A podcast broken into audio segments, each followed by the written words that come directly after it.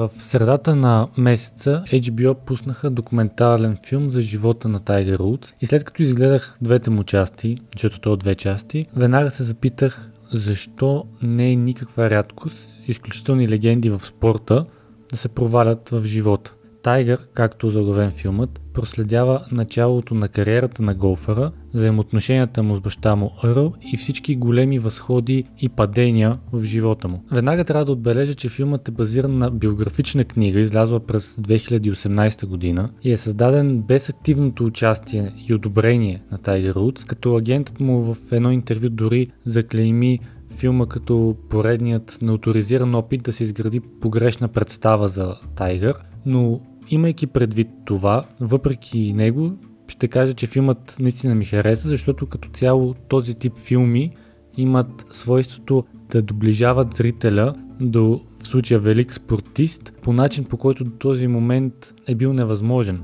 Дори ти дават някаква по-различна представа за това кой е той всъщност, извън това, което се вижда на голф игрището, например. И въпреки, че не съм фен на голфа, т.е. не се интересувам активно от него. Ми беше много интересно да изгледам документалния филм за Тайгър, защото той отразява живота, буквално казано, на един гений. Гений в спорта, който е хванал стика от невръстна възраст под зоркия поглед и наставление на баща си човек, който в момента мнозина смятат за най-великия голфър в историята на този спорт. Съвсем от начало, ако трябва да се започне, то документалният филм показва как бащата на Тайгър буквално има план за сина си. Как да успее и как да го превърне наистина в най-великия голфър понеже той, баща му, е бивш военен, се старае да подготви сина си най-вече психически за всичко това, което го очаква на голф игрището. Но пропуска частта с това, че Тайгър трябва и да живее.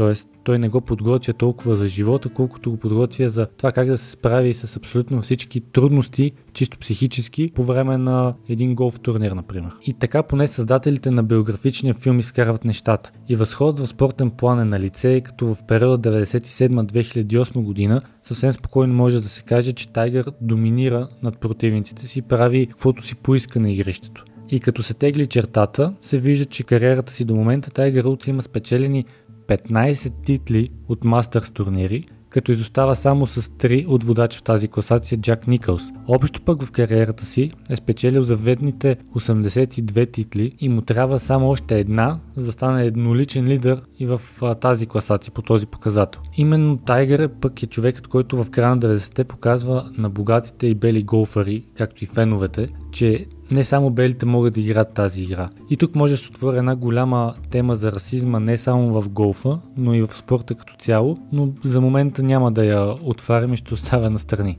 Та, всичко за Тайгър се обърква горе-долу в периода 2008-2009 година. Тогава именно е първата операция на коляното, която той претърпява и започват проблемите в личния му живот. Постепенно наява излизат изнавери, а по това време той е женен с две деца и става наистина едно голямо мазало в личен план. Тогава започват и твърденията, че тези изневери не са били просто еднократни, а той е правил секс с по 10 жени наведнъж и някакви куп а, такива подобни различни обвинения, които неимоверно му се отразяват, въпреки че в филма ясно е показано, че психиката на Тайгър е наистина много устойчива на подобни неща. Но общо взето този момент в кариерата на Тайгър Улт започва да се спуска стремглаво надолу, като лично на мен най-странно ми беше, че поне филма така представя американското общество като сякаш се радва на това, че той започва да се проваля, че имиджът, безупречният имидж, който е изградил до този момент, започва да се пропуква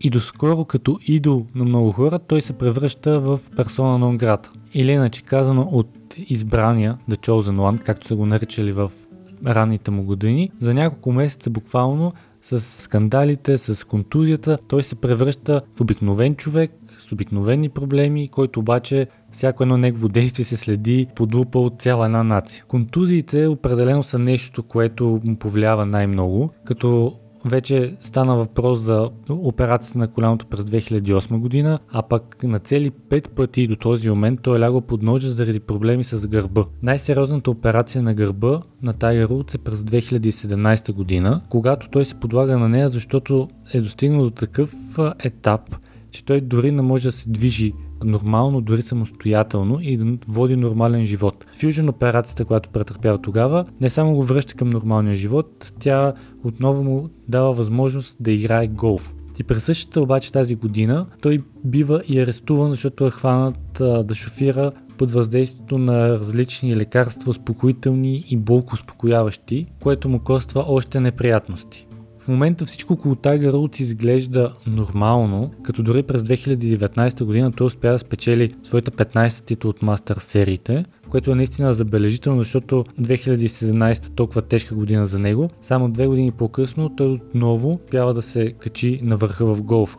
Лично аз се надявам, че преди да прекрати кариерата си, ще успее да спечели по още някой друг турнир, за да може да излезе еднолично на върха в класацията за най-много спечелени трофеи, защото наистина го заслужава, поне така си мисля, въпреки всички трудности, през които е преминал. Тук веднага ми идва сравнението с други спортисти, които са също много успели Става въпрос за Леброн Джеймс и Майкъл Джордан. Те са успели в баскетбола и са достигнали едно ниво в баскетбола, в което те, Майкъл Джордан специално е смятан за най-великия играч. Леброн Джеймс пък винаги се водят спорът дали е по-добър от Майкъл или поне колкото него, но идеята е, че и двамата са супер успешни в своя спорт, но пък в личен план не са се провалили, поне до момента. Даже напротив, изграждат много успешен бизнес и то Леброн Джеймс още преди да е прекратил състезателната си кариера. Нещо, което спорно може да се каже за Тайгър Руд, защото да, той по някакъв начин гледа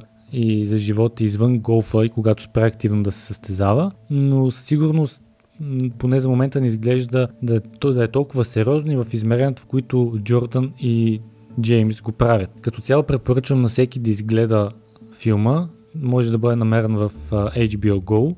Двете му части, защото са наистина интересни, дават един различен интересен поглед върху Tiger Woods без значение дали се интересуват от голф или спорт като цяло, защото е наистина интересно. В а, тези няколко минути аз буквално загатнах какво, а, за какво става въпрос във филма и какво показва филма, но идеята ми е именно да запаля интереса, защото смятам, че филма въпреки че не е нали, създаден с благословията на Tiger Woods, смятам, че е хубав и си заслужава гледането.